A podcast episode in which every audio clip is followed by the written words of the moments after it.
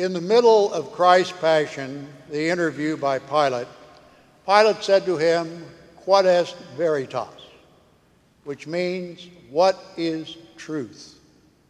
That is a very good question if you are looking for pure, total truth. Spin doctors fix things. Mar- marketers sometimes tell us things will do things that it really won't do. Perjury is not rare. Sometimes only half the truth is told. And of course, at other times, sometimes people simply make honest mistakes. On our planet, truth is an endangered species. We need the truth.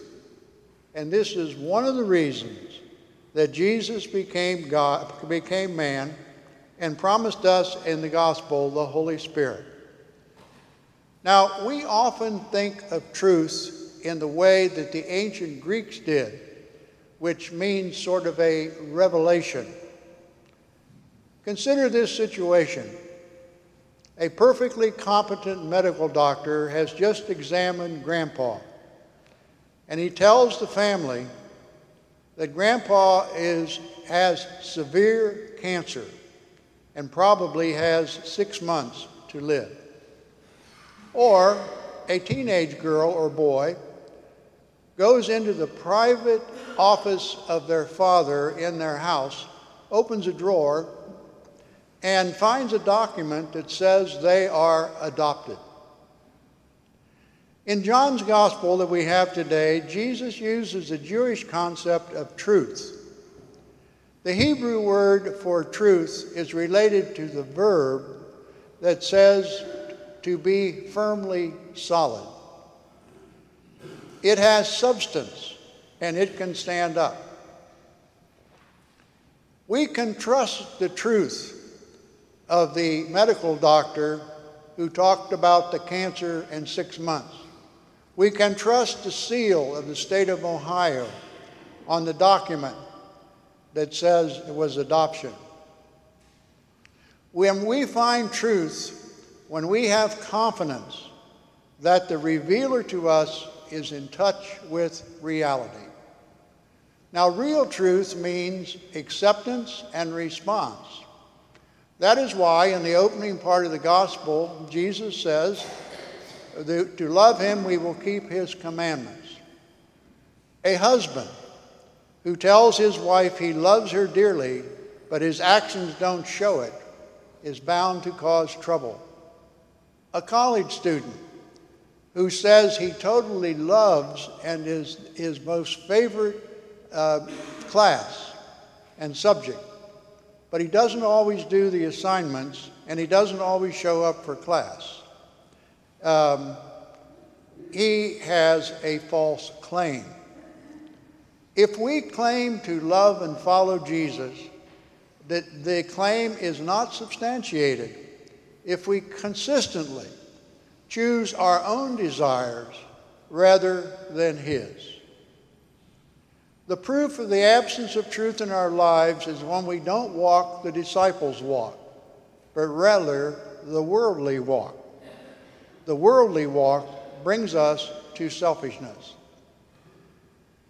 Those who live in the spirit of truth experience a loving union with those that they are in close contact with and love. For example, the, lady, the wife that looks lovingly on her pork chops, her potatoes, her vegetables, and smiles because she knows she is cooking a meal for those that she loves. Now, the spirit of, the spirit of truth imply, impl, implies, uh, impl, impels us, I should say, the spirit of truth impels us to use more and more energy and insight with our relationships, particularly with God. Now, the truth is that almost none of us are totally good or totally bad, but all of us are somewhere in the middle to one degree or another. Some, some days we are very good, and some days we are not so good. But we should never lose heart when we fail and still have a determination to do better. Jesus told us his command was to love, first of all, God and venerate God with all that we've got, and then to love our neighbors as ourselves. Needless to say, true followers of Christ will suffer for, at times for telling the truth about what Christ has taught. That's a given. And sometimes for living the truths that Christ has taught. And even sometimes for just making an honest mistake. But we cannot live our Christian lives and say we are followers of Christ by selecting the truths that we want to believe and rejecting the ones we are bothered with. We, we just cannot have part of Christ's truths.